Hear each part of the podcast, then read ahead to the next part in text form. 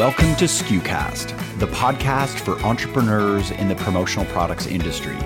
SKUcast shines a light on our industry's best work, features maverick personalities, and discusses what's really involved in running a modern promotional products business. SKUcast is the official podcast of commonsku.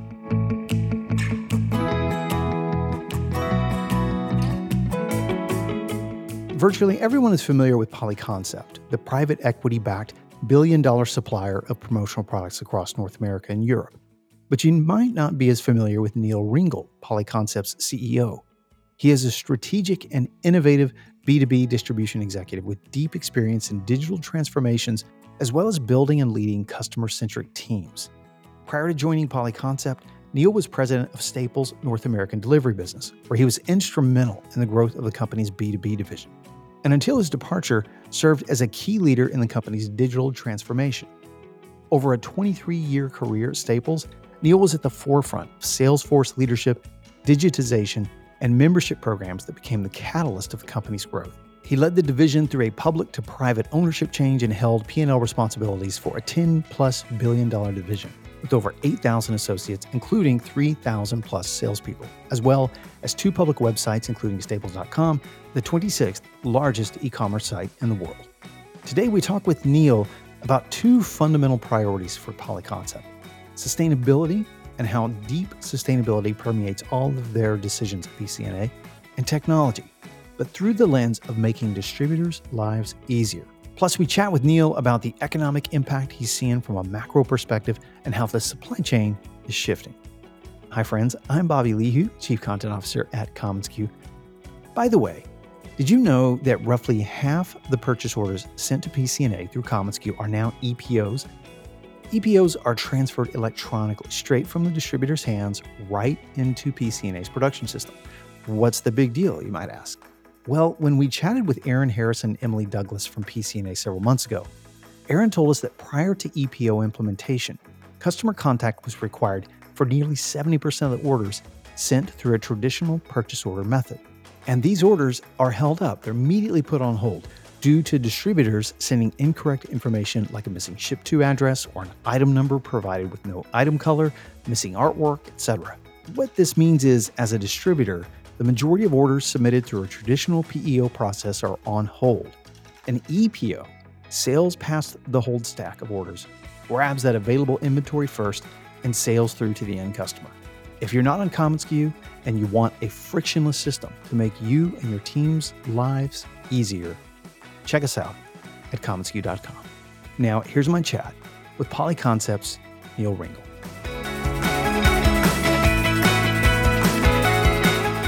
Well, Neil, welcome to SKUcast. Thanks for having me. You bet. I want to talk first of all about one of your favorite topics to get kicked off. Just jump right into the deep end on sustainability. EcoVadis mm. is the world's largest and most trusted provider of business sustainability ratings, creating a global network of more than 100,000 100,000 plus rated companies. EcoVadis sustainability recognition levels are based on the percentile rank of your company's EcoVadis score, and PCNA was given a silver score or rating, putting you in the top 25% of all companies they evaluate. Such a huge accomplishment for PCNA. What about that accomplishment should we know about? Like, I feel like we might underappreciate a big initiative like that. Well, firstly, thanks for the recognition. We're really proud of achieving a silver rating our first time out. Yeah. Um, and it really is no easy accomplishment. Uh, uh our it, it takes our entire company to do this. So I'm I'm extremely proud of our team. The thing I like about EcoVadis is the scoring methodology that they use is contextual to each individual industry. So that means the PCNA mm. is hmm. essentially rated against our peers in key categories like labor and human rights, ethics, environmental, sustainable procurement. So EcoVadis is really challenging for folks like us, for suppliers like PCNA, yeah, because right we're scored most heavily not on the activities within our direct uh, our direct control things like changing our lighting all those things that are important internal waste streams mm-hmm. but really more on our ability to affect change across an entire value chain um, things like sustainable sourcing and design, factory and supplier oversight, stuff like that. So it's really, really hard to get silver, and we're very proud. Yeah, to have accomplished it. We were talking about accents right before we got on. So EcoVadis, EcoVadis. I'm you can tell this Texas boy is going to keep calling it EcoVadis. Anyways, what what I so this you said first time out was this the first time you had actually attempted this? It is. This last year is the first time we applied. We have a couple of years under our belt at PF Concept over in Europe, but this okay. was our, our first attempt in North America. Something that you mentioned and talked a bit about SKU Camp is that um, eco and ESG permeate practically every decision you're making at PCNA. Can you give us a glimpse of what that means and what that looks like? I mean, for example, what would be a current initiative that you yourself are working on as a priority for the business?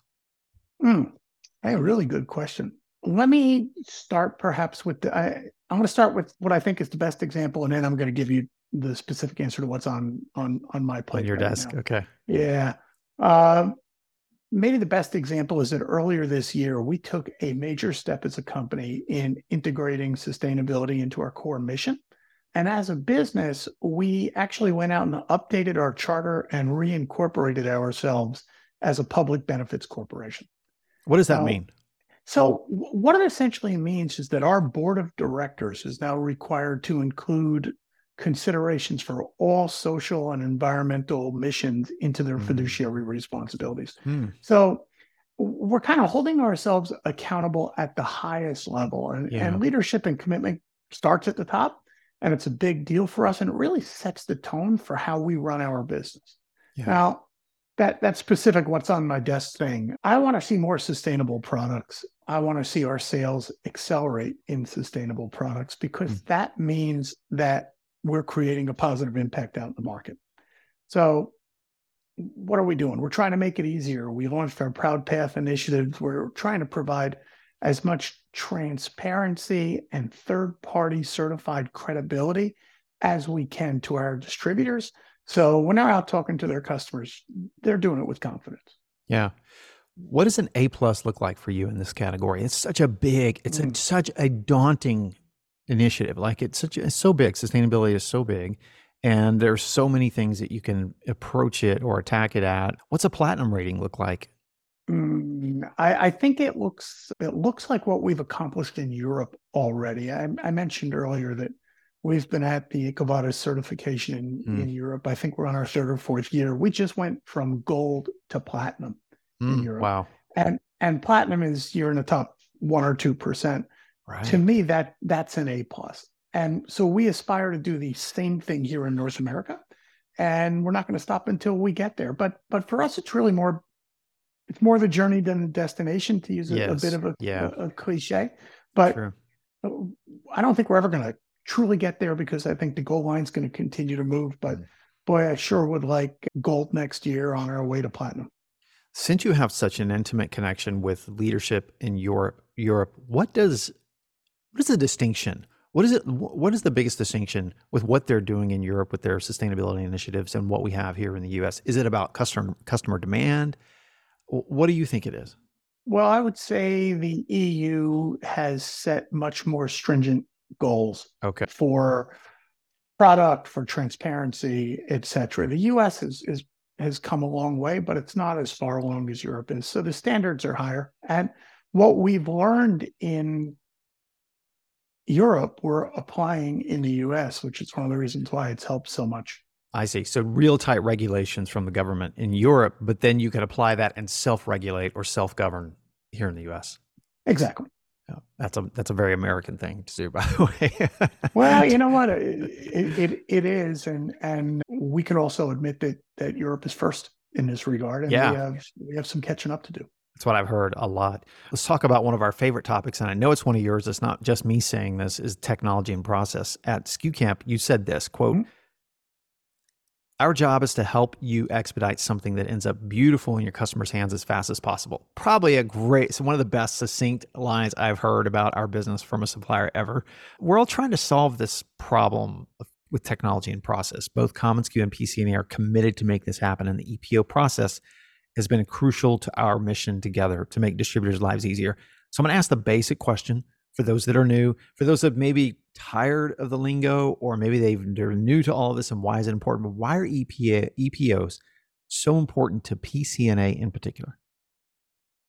Because they're important to our distributors as well. And, and, and that was a good quote, man. I'm going to write that down if I, if I, if I said it. But look, it, it, it, let me break it down in its simplest form. EPOs come into us electronically. And because they come in electronically, commonsku is requiring certain fields and data to be in there. So when we when we get that PO, it's a clean order, so to speak, and it goes right into our system with no human intervention. And that means faster turnaround times. Yeah. Right. So I think all of us know, and I think the entire distributor community knows that there's a lot of back and forth that takes place on an order, often because somebody left something off inadvertently, a field isn't fully complete, there's not enough information. The EPO solves so many of those problems. So for us, it is about expediency, right? One of the things yeah. we talked about is a fast order, and a fast order starts with getting the right information. Yeah, it, how does EPO integration impact your infrastructure? That's a that's a hmm. really big question because the support resources allocated to chasing down non EPO problems, the back and forth, the the you you forgot your to attach your art, you forgot to do this, or all the things that we know that are dozens of problems. Are you able to put a percentage or a figure to the cost savings? It's a hard one. Um, okay. cl- clearly, there are savings. Okay. I don't have an I don't have an actual number, but what I can tell you is this: the more clean orders we get, the more efficient we get. The more efficient we are, the faster we produce hmm. product, and the more accurately we do things. That that back and forth process, I think this industry has accepted that that is a cost of doing business. Right. I, I just don't believe that, yeah. and I think what commonsku is doing with the EPO, what we're doing to receive the EPOs, promo standards, all of those things lead to a better, more elevated experience. And that yeah. that's we're all shooting for the same thing. Yeah. And for me as a distributor, what I love is the EPO process causes it's almost like sustainability and regulation in Europe is that we're requiring you to fill out certain things before you can ever get that PO across the, the line. But when you do, it goes to the first of the line in PCNA's factory because you're not having to put it in a hold or a waiting pile or anything like that. So, as a distributor, I love the failsafe of something like that. Yeah, I love it for all those reasons. Uh, look, a, a clean order on an EPO cuts the line and gets done first. How do you think this will fundamentally change our business in the future? What does the what does the world look like when we really have you know 100% adoption? We actually have really high adoption with PCNA, and I, think it's the highest adoption we, we have so far. It's tremendous. Look, what to do? I think it, it short it shortens the cycle at at every step. Look, the one thing none of us can get back is time, mm-hmm. right? I mean, it it's it's just we don't have enough hours in our day. We know that DAEs out there who are selling certainly don't have enough time in their day. Yeah. Going back and forth on a PO is something that could be eliminated right? Yep, for so sure. that, that time could be used to actually sell something or serve somebody yeah. and not just work to get an order to flow through the system. So ideally, we'd love to see 100% of our business be like this. Now, the reality is the EPO solves one problem. It doesn't solve all of them. Mm-hmm. There's still back and forth that takes place on art and and a number of other issues. But little by little, technology is going to solve these problems, and we're trying to lead the way there. And I know you are as well. Yeah, you have such a macro view at PCNA and you work with your partners in Europe. One thing you mentioned at SKU Camp was the economy. There's been some economic t- pressure, particularly over the last few months. You referenced we're likely in a recession when you were at SKU Camp, but you said something really interesting about the trade-offs. You've seen, we've seen, you said we've seen less orders from certain industries, but we haven't seen a trade-off against lower quality, and it's really refreshing to hear. It sounds like PCNA is really pushing toward these higher quality items, and we sort of keep that. Whereas eh, pre-pandemic, I think we saw a lot of more inexpensive items, but we're seeing the order value and all kinds of things increase. But that's part of a strategy, I'm guessing, right? It is. Look, we we're a large supplier. We have approached the higher end of the market with retail third party brands. Yeah. Things like like Stanley and Herschel. And for us, that's part of a good, better, best strategy with those higher priced products, high quality products, recognizable brands being amongst the best things in our assortment. We've also eliminated a lot of items at the lower end of our assortment. Mm. It doesn't mean that uh, we're not keeping that full stratification across our business. It means that we have the environment in mind as we work our assortment. So we won't add a product if it doesn't meet our Proud Path standards, if mm. it doesn't have some give back um, associated with it or recycled content associated with it. So we have gotten out of some of the lower end disposable landfill type products that the industry may still want. We're just choosing to to move toward a higher end product, and we've seen great adoption there. Yeah, I'm at sure. the same time, to, to, be crystal clear, still have lots of stuff less than a dollar or two, yeah. just not as much as we used to, and and we're leading more into recycled goods. Yeah, that's had to impact profitability and order size and all those kinds of things that impact both suppliers and distributors.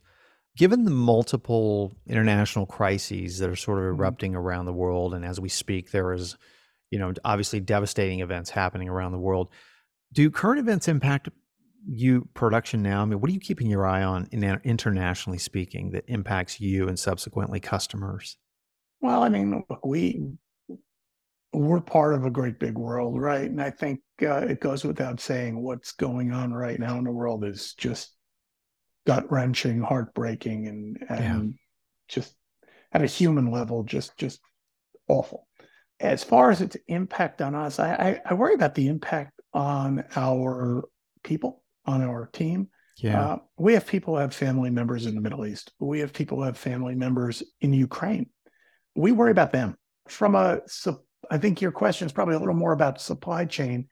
Look, during COVID, the entire industry was was impacted by supply chain bottlenecks. We're not seeing those right now, and you know we keep our eye on geopolitical things, but right now it's business as usual. I'm glad to hear that. And yes, you're exactly right. And I'm so glad you brought it up because we have a very international team from our Toronto base. We have a very international team, and that's a really good concern. I'm glad you brought it up just for our audience to be aware that we have employees that might have family members that are affected in a very tangential way, but this isn't about supply chains, it's just about humans and us connecting yeah. with each other. Let's talk a little bit about Neil, New Jersey kid, uh, yeah, who became CEO of PCNA. You often determine priorities for the organization, but you're also involved in challenges from time to time. What are your three priorities heading into 2024? And what, like, what's your outlook?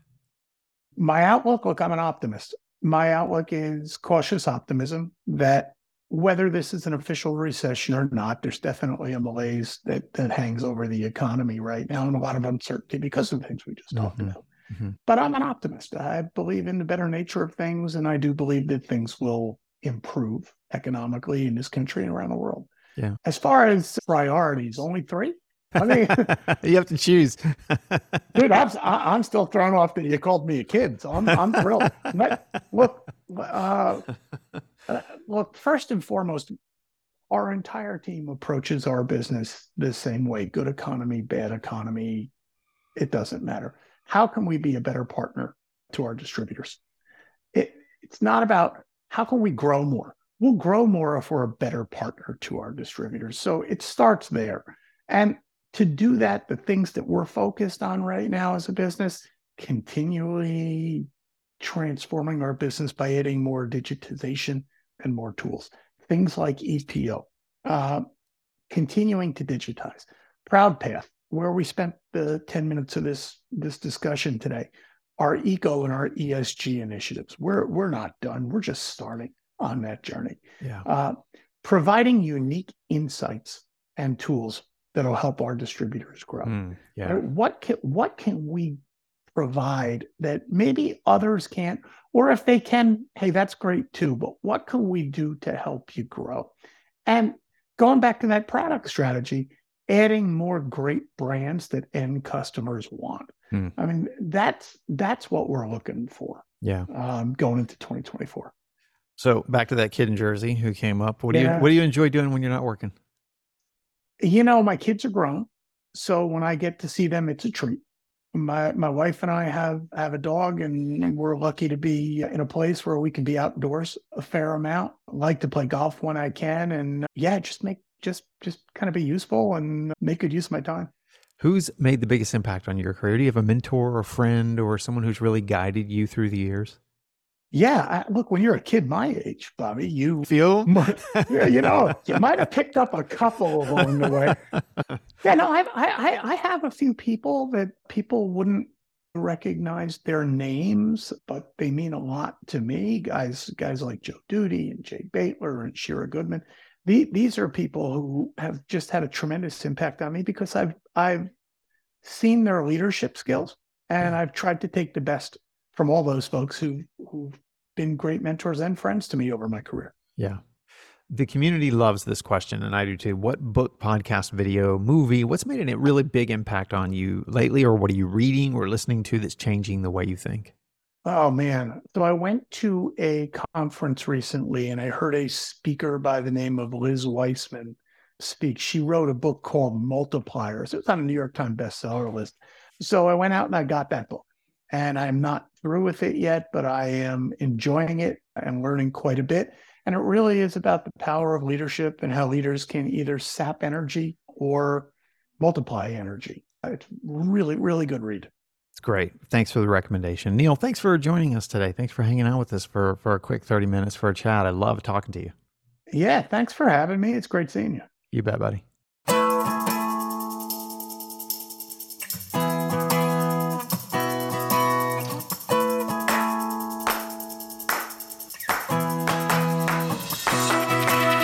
Thanks so much for tuning into this episode of SKUcast. Be sure to keep up with our latest content by subscribing to SKUcast on iTunes or to our blog at community.commonsku.com. Until next time, friends, thanks so much for listening.